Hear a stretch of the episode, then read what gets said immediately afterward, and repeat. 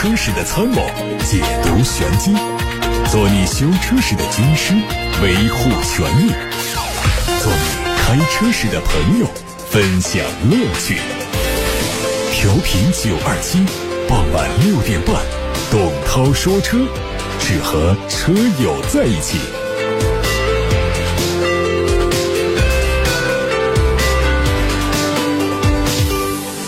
各位晚上好，欢迎来到六点半到七点半直播的董涛说车时间，我是董涛。欢迎大家把选车用车的问题发到直播间，把汽车消费维权投诉发到直播间。参与节目互动的平台有三个：一是楚天交广呼叫中心的热线电话零二七八六八六六六六六；二是董涛说车同名的抖音号，还有董涛说车的微信公众号，都可以在首页私信留言给我。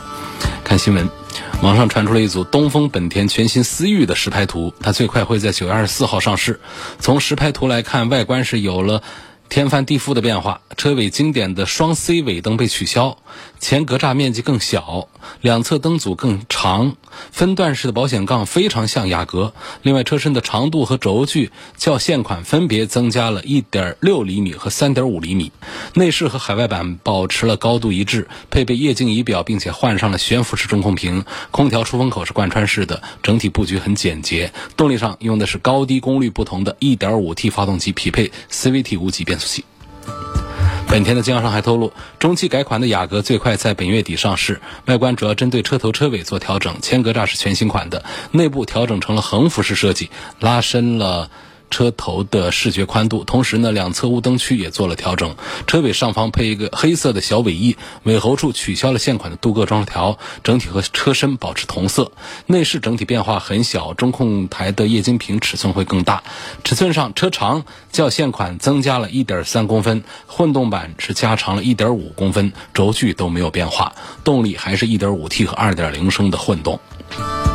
之前，宝马中国根据《缺陷汽车产品召回管理条例》和《缺陷汽车产品召回管理条例实施办法》的要求，向国家市场监督管理总局备案了召回计划，决定召回从二零一一年九月七号到二零一六年四月三十号期间生产的大部分进口的宝马一系、二系、三系、四系。以及 M 幺三五 i、M 二、M 二三五 i、M 三、M 四等等，总共有十四万多辆。详细的、具体的，大家可以通过董涛说车今天的微信公众号来查看。说因为配件供应的原因，三系的召回活动将在二零二一年的九月六号起开始实施，也就是昨天就开始了。其他型号的车辆呢，会到十月二十九号起开始实施召回。这次召回范围内的车辆，因为燃油箱制造工艺波动和设计容错性不足，在使用一段时间后，可能会引发燃油箱上部的加工口的盖板开裂，满油情况下会发生燃油泄漏，存在安全隐患。宝马将会对召回范围内的车辆进行燃油箱压力损失测试，并免费更换未通过测试的燃油箱，以消除安全隐患。在得到召回检修前，建议宝马的车主们加注燃油时不要超过油量表的四分之三，以免增加油箱负荷，诱发损坏。如果在车内闻到燃油气味，或者在车外观察到燃油泄漏，应该尽快联系宝马授权经销商进行维修。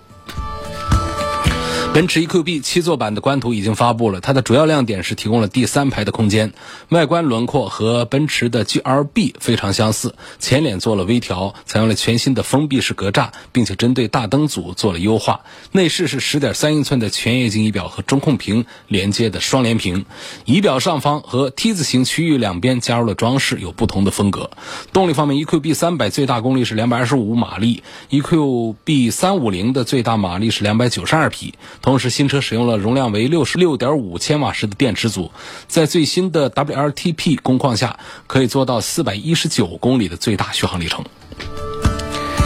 Smart 全新纯电动 SUV 概念车亮相了德国的慕尼黑车展。作为 Smart 历史上最大的一款车型，长宽高分别是四米二九、一米九一、一米。六九八，车头非常简洁，两侧有狭长的前大灯，还有一条 LED 灯带。下方的格栅是点阵式的封闭造型，取消掉了传统的 B 柱，采用对开门的设计，非常大胆前卫。内饰是奔驰家族的典型风格，取消掉了传统的仪表，只保留了三辐式多功能方向盘和一个悬浮式的多功能中控大屏幕。全景天窗营造了非常开扬。明亮的内部空间。据了解，量产版的 Smart 将会在明年正式上市，NEDC 工况下的续航里程可能会超过五百公里。外媒说，美国科技巨头苹果公司正在访问丰田公司，就造车项目进行谈判。从去年底苹果重新启动汽车项目以来，已经和多家汽车制造商和供应商做了讨论，试图推进造车项目的进展。另外，苹果正在开发自己独特的电池，旨在最大限度的降低成本、增加续航里程。消息人士说，苹果的电池可能会采用单体电池的设计，不需要口袋或者模块来容纳电池材料，这将允许在更更小的封装中使用更多的活性材料。吉利官方传出了帝豪 L 的预告图，它基于 BMB 架构，上市后预计取代现款的 GL 和全新一代帝豪组成新的家族。外观方面有分体式的格栅，搭配三段式的大灯组，视觉冲击感还不错。侧面是修长的线条，车尾是贯穿的尾灯组，整体辨识度十足。动力是一点四 T，预计主打七万五到十万元级别的市场。有媒体说，魏品牌将在明年分别推出代号为 M 八幺、M 八三的中型和中大型 MPV，其中一款车型会在十一月份的广州车展上亮相，售价可能在二十万元以内。结合此前曝光的信息来看，两款 MPV 将基于柠檬平台，采用承载式的车身，主打商务和家用两个风格。在尺寸方面，预计中大型的为 MPV 车长会超过五米，轴距在三米左右，整体尺寸和别克 GL 八接近。动力除了传统的燃油车型之外，大概率也会推出对应的混动版本。长安福特蒙迪欧 2.0T 车型已经宣告停产，在售车型只剩下 1.5T 的四缸。据了解，换代车型会在明年一季度上市，车身将在现款的基础上大幅度的加长。在外观方面，前脸有大尺寸的格栅，内置了菱形的中网，搭配了分体式的大灯组、隐藏式的门把手，还有溜背的车身造型，整体非常动感。动力是 1.5T 的三缸机、1.5T 的插混，还有 2.0T 的四缸机。奇瑞埃克尔生态在成都车展上发布了第一款作品 QQ 冰淇淋，定位是 A 零零级纯电动车，计划在今年十一月份左右上市，售价估计是三四万块钱。消息说，奇瑞埃克尔生态还在建设年产能达到十万辆的新能源汽车的生产线，除了 QQ 冰淇淋之外呢，还会生产 A 零零级的五门四座纯电动轿车，预计售价也会控制在十万元以内。您先看来自董涛说车微信公众号和抖音号后台大家提的问题。有位网友说：“为什么我的朗逸 1.4T 呀，一直用的是95号油，这次换92号油就感觉油供不上，动力不足，那感觉是怎么回事？你就应该心理作用。我长期经常的切换加不同的油，我没感觉到有多大个区别啊。心理作用。如果说一定出现了动力不足，那应该也跟这个油没啥关系。”特斯拉没有车位，怎么安装充电桩？可不可以用家用的二百二十伏的充电？大概充满要多长时间？早期的特斯拉都会随车送一个便携充电器的，就大家出门的时候啊，不可能哪儿哪儿都有充电桩，所以只要有一个十六安的一个插座，用便携充电器呢，就可以几个小时就可以把电呃充满。电费来算的话，就是要充一晚上，电费大概要二十多块钱。那现在好像都不送了。到特斯拉官网上去买，买也不贵，便携的充电器两千多块钱，就是这么一个情况。要提醒大家，要十六安的这个插头插座啊，就是有有些就注意，就是我们的空调啊这些的那个插座，它特别大一些，空调的这个插头也大一些，一般是用这个热水器啊、空调啊这样的大功率电器的十六安的插座来给我们的汽车便携充电器来连接做充电用。你不能说建一个三眼插座，咱们就可以拿来给特斯拉充电、给电动车充电，那不行的。我们常见的小功率的电器，电吹风啊、电饭煲这些东西，一般都是十安的插座。十安的插座孔距都要小一些，插头也是一样的，插头的主要的两个插片的间距也都会十安的小一些，十六安的大一些，它不能相互互换使用的，因为。这个汽车的充电对功率的要求还是比较高的，你功率太低了，它这个系统啊识别这个不符合充电条件，它可能都充不进去，或者充的话也是特别特别慢。大家给手机充电的时候是有这样的经验的吧？就是你适配的这个充电头来充它的话，它也可以充得很快。如果说你找那种替换的电压比较小的，它给这个手机充电，它充的又慢，而且不稳定。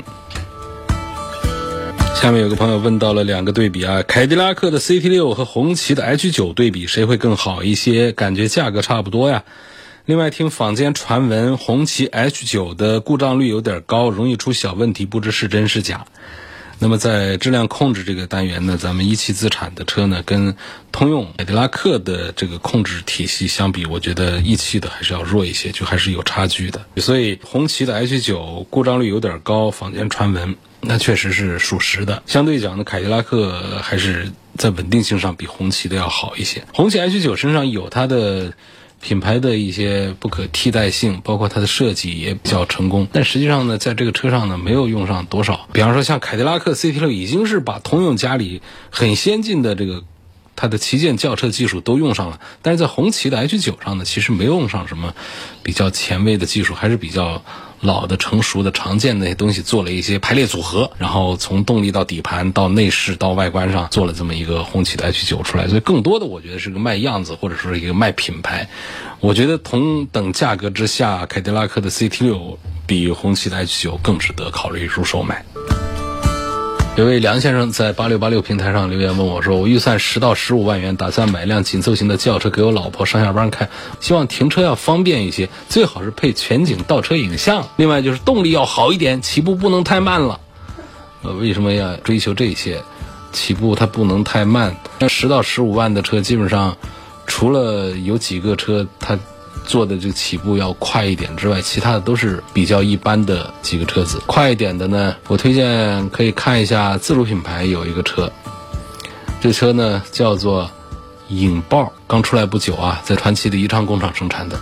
这车子呢还不小，相当于早期的中级 B 级轿车那么大。第二个呢就是它的动力提速，目前来说呢，虽然官方称六秒多，可能是跟轮胎用的特别好的轮胎有关系。这是测试车用的是特别好的轮胎，我们量产车上没用那么好轮胎，但是呢，七秒多钟的速度，对于一个十万元级别的一个轿车来说，这已经是非常惊艳的成绩了，啊，这是一个。然后民间传的比较多的说这个思域跑得快，其实这个思域不见得算是动力上比较好的，但是呢，思域车子要小一点。我觉得对于梁先生来说呢，可能推荐给自己的爱人上班开这个思域，我觉得可能还会更恰当一些。一个就是它车子要紧凑一点、小一点，不叫好开好停吗？第二个呢，就是它动力呢，在跟这个卡罗拉呀。跟这个轩逸啊、丰田日产的这些竞品对比，这些卖的好的竞品相比的话呢，它算是跑得快的。还有一点呢，就是一定要配一个全景的倒车影像。这个你指的全景倒车影像是指什么？就是我们常见倒车影像呢，就是在后尾箱那儿呢，它会有一个摄像头，把后面的情况一照，然后地上画两道线，这个算不算全景倒车影像啊？算不算？反正现在一般的说带倒车影像，就指的是这个意思。这已经可以满足我们倒车的时候观察地面的障碍物了。所以这个对于这个思域来说呢，它基本上是全系都有这个东西。如果还有另外一个概念呢，那就是在有一些 SUV 上用的比较多，就是它通过四个摄像头，通过一些电脑计算机的算法，它可以呈现一个俯瞰鸟瞰图的。一个状态就是从上往下看这个车的一个实体图，然后呢，周边的地面的障碍物的情况，它都可以整个的观察出来。这个我们把它叫做严格意义上的这个全景影像，用起来还是比较方便。但是呢，前提还是要这个车开的比较熟练，就是你要经常用这个影像。因为影像它毕竟是计算机模拟算出来的，它的间距啊这些东西跟我们实际的感觉是不一样的。你要不熟练的话，用这用的也是心里提尿的。但你要用到很熟练的是车已经开很熟练的时候，这种这个影像其实意义也就不太大了。但是在思域上，它肯定没有这么一个全景的影像。不过在顶配的思域上呢，好像是有一个车侧盲区的影影像。这也算是加了一分，所以如果说要给太太考虑一个紧凑型的、动力好一点的一个车，还要在倒车影像方面配得更充沛一些的话呢，我估计现在顶配上好像没有，反正原来是有这个带车侧的这个倒车影像，现在搞不好应该就是只有这个车后方的这个倒车影像了。我还是向梁先生推荐这个车。下一个问题说，希望从故障率、保值率、混动系统方面对比一下。本田 CR-V 的插电混动版和比亚迪唐的混动版，谁更值得买？故障率、保值率、还有混动系统这三方面，我认为东风本田 CR-V 应该是完胜比亚迪的唐。比亚迪的唐呢，它有它自己比较成功的地方，比方说，它其实唐的这个纯电版呢卖的不大好，它的混动版呢其实口碑也还是很不错。它胜出 CR-V 的地方主要在于哪儿呢？就是它的提速快。第二个呢，就是它的底盘的驾驶感受比 CR-V 的要好一点。有个网友在网络后台问我说呀：“我前几天在二环线上看到有一辆改装的车，它那个车的轮胎呢不跟地面垂直，是个外八字装。问这是个什么梗？大家是不是很少见到这种情况？但是呢，会看到一些改的比较夸张的，比方说排气管轰轰的响的，然后车身涂的很黑的这样的车呢。你再看它的轮子。”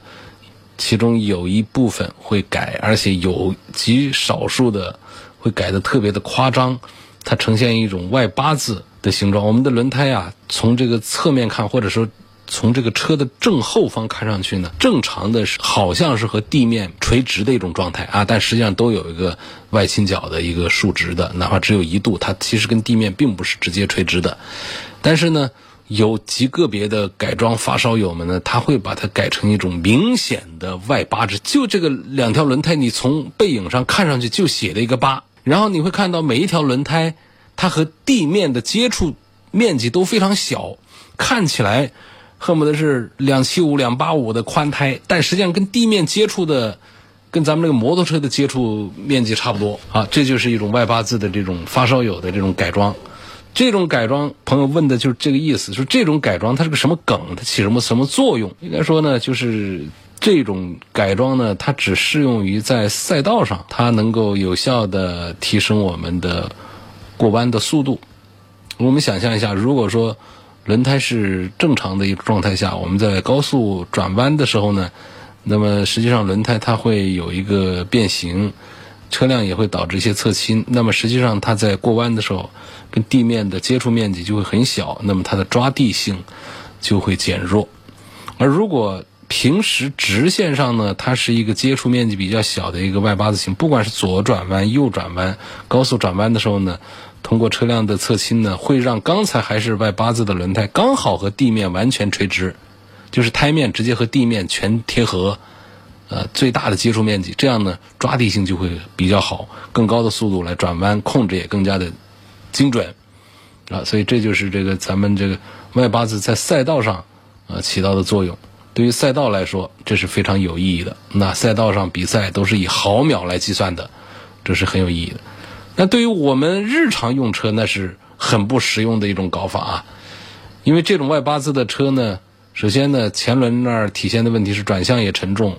然后呢，直线行驶的时候，轮胎和地面的接触面积小，然后刹车距离会变得比较长，轮胎的磨损也会异常，就只磨跟地面接触那一小块儿，磨损也比较快。当然说发烧友根本就不在乎钱，轮胎随时换，但是呢，它对操控是带来妨碍的，因为毕竟在公路上行驶直线居多，而且我们要刹车及时，它跟赛道上比赛是两回事儿，日常使用还是得以安全和舒适为主。拥抱未来问我，新款的奔驰 C 级在加价的情况下值不值得买？最近看上这款车，我一向还是反对加价，所以这是第一句话。第二句话呢，就最新一款的这个奔驰的 C 级呢，确实是惹人爱，外观内饰、用料比上一代更好更漂亮，颜值呢是高分。很多人在讨论说，它用 1.5T 的发动机啊，这是一个。让人过不去的坎儿，觉得这个车要是上 2.0T 的话呢，价格再高点都没什么问题。我其实也有这样的一个心态，但我同时也在跟自己的这个心态做斗争。就是事实上，奔驰还是比较领先于时代，就是往后去肯定是小排量。那么现在刚上的 C 级，它还得卖个大几年呢？这大几年当中，我们的发动机的排量肯定会继续呈现一个往下降的一个趋势，也就是说。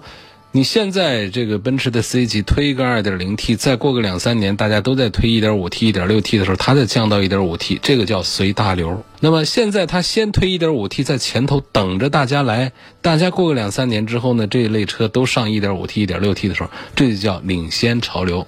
所以从这个角度来解释的话呢，奔驰它是它家里什么发动机没有呢？是不是也有 1.5T 也有 2.0T 呢？从厂家的发动机的制造成本来讲，这中间又会有多大个差异呢？反而是什么呢？就是第一个对于时代的领导，第二个呢，就是它对于碳排放、油耗等等这个中国比较严苛的这种法规的限制条件下，他做出的这么一个动作。那么我们又喜欢一台奔驰，又看得上 C 级的颜值，所以这个时候我觉得，如果不加价的情况下，这个 C 级其实是很值得考虑买的。但是，尽管大家会说加价我愿意，这是一波人，但是呢，相当多的朋友其实是觉得加价的这种营销这种策略呢，大家是不是太能够接受的一种？我也同样，我不太接受加价。有位网友说，新款的思域啊，就马上要上了，老思域怎么还不降价呀？我特别喜欢老思域的颜值，呃，新的思域已经没有颜值了，新思域做保守了。做的更像一个缩小版的一个雅阁啊，什么 C 型的这种灯啊，就是年轻人的特别酷的、帅的这样的一些直线条的锋利的这种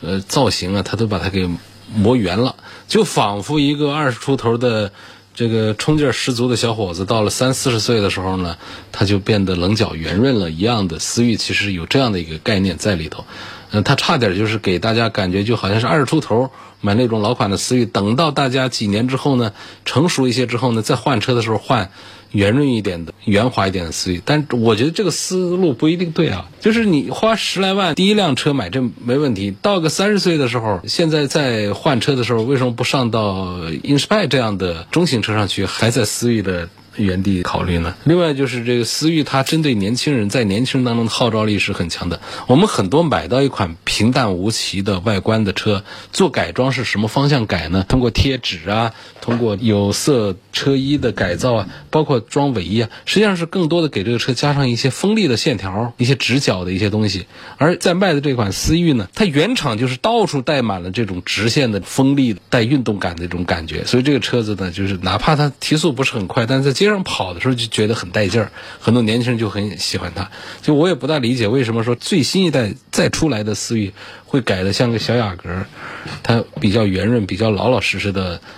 车头和车尾部尾灯的这种感觉，其实也是很可能在市场上这种改造啊会更受欢迎吧。但是这需要市场来检验。但是从一个年轻人的心态来讲的话，应该还是很多人会喜欢老一代的。思域，这位网友反映的其实就是这样一种心情啊，就是说新款马上就上了，这老款怎么还不降价？降价就搞一台。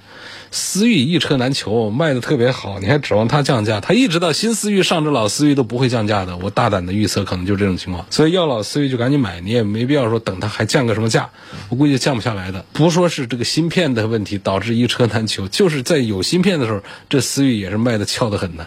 所以雪上加霜啊，这芯片一短缺，车辆资源一少，那更是不可能给你还来什么优惠呢？这两年，尤其是今年，这个车市的情况，包括价格的这种规律啊，它跟前几年不一样。前几年价格就一路往下走，要么就是定价就往下降，要么就是配置往上升，要么就是直接就是在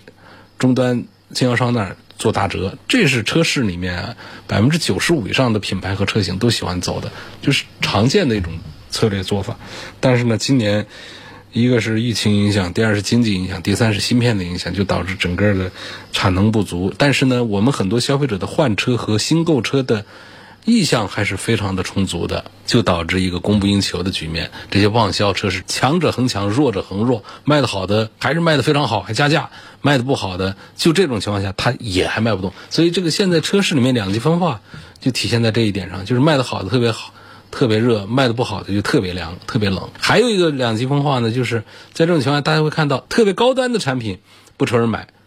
就在这个车市行情一路在萎缩呀，就是这个销量一路萎缩情况下，今年咱们的豪华品牌的产品的销量是逆势上扬的。那这是一个两极分化，它的上游中高端车，尤其是高端豪华车，它的销量是往上爬的，还在往上爬。另外还有一个低端的入门的。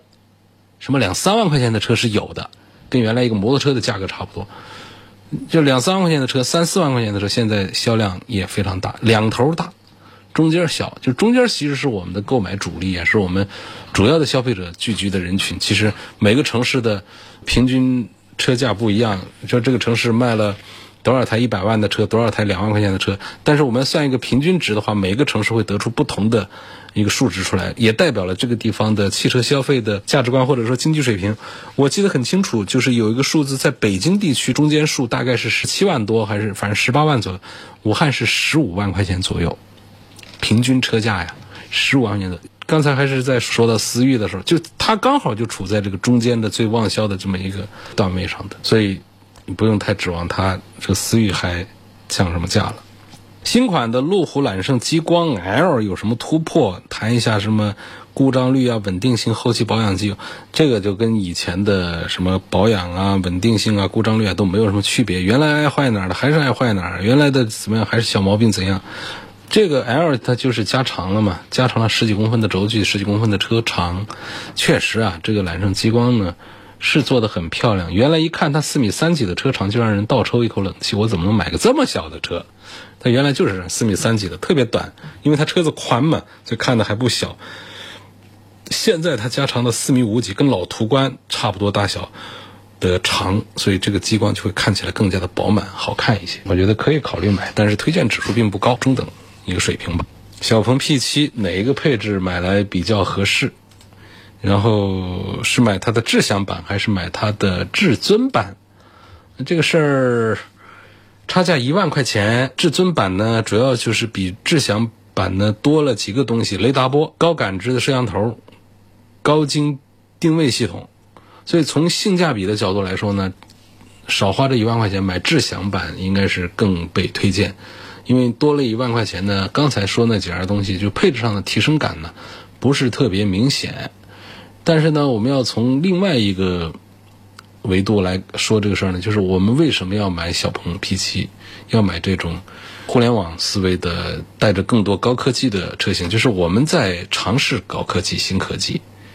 那么这个时候呢，像。高精定位系统啊，高感知摄像头啊，就能追求的，我们尽量的去追求。我们如果是在追求性价比高、代步即可、纯粹跑一跑、纯粹的很朴素的一个用车的话，根本没必要去考虑这样的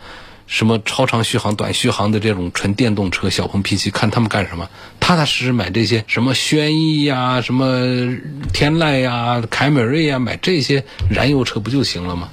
所以从这个维度上讲，我觉得多花一万块钱。来享受高感知的摄像头、雷达波、高精定位系统，买它的至尊版也是应当的。今天就到这儿，感谢大家收听和参与晚上六点半到七点半直播的董涛说车，每天晚上都有。错过收听的，欢迎通过董涛说车全媒体平台收听往期节目的重播音频。董涛说车全媒体平台广泛入驻在以下这些啊，都是董涛说车的栏目名。进去这些平台上搜索专题专栏，就是。包括不限于微信公众号、微博、蜻蜓、喜马拉雅、九头鸟车架号、易车号、百家号、微信小程序梧桐车话，还有同名的抖音号等等平台上都能找到董涛说车。我们下次节目再会。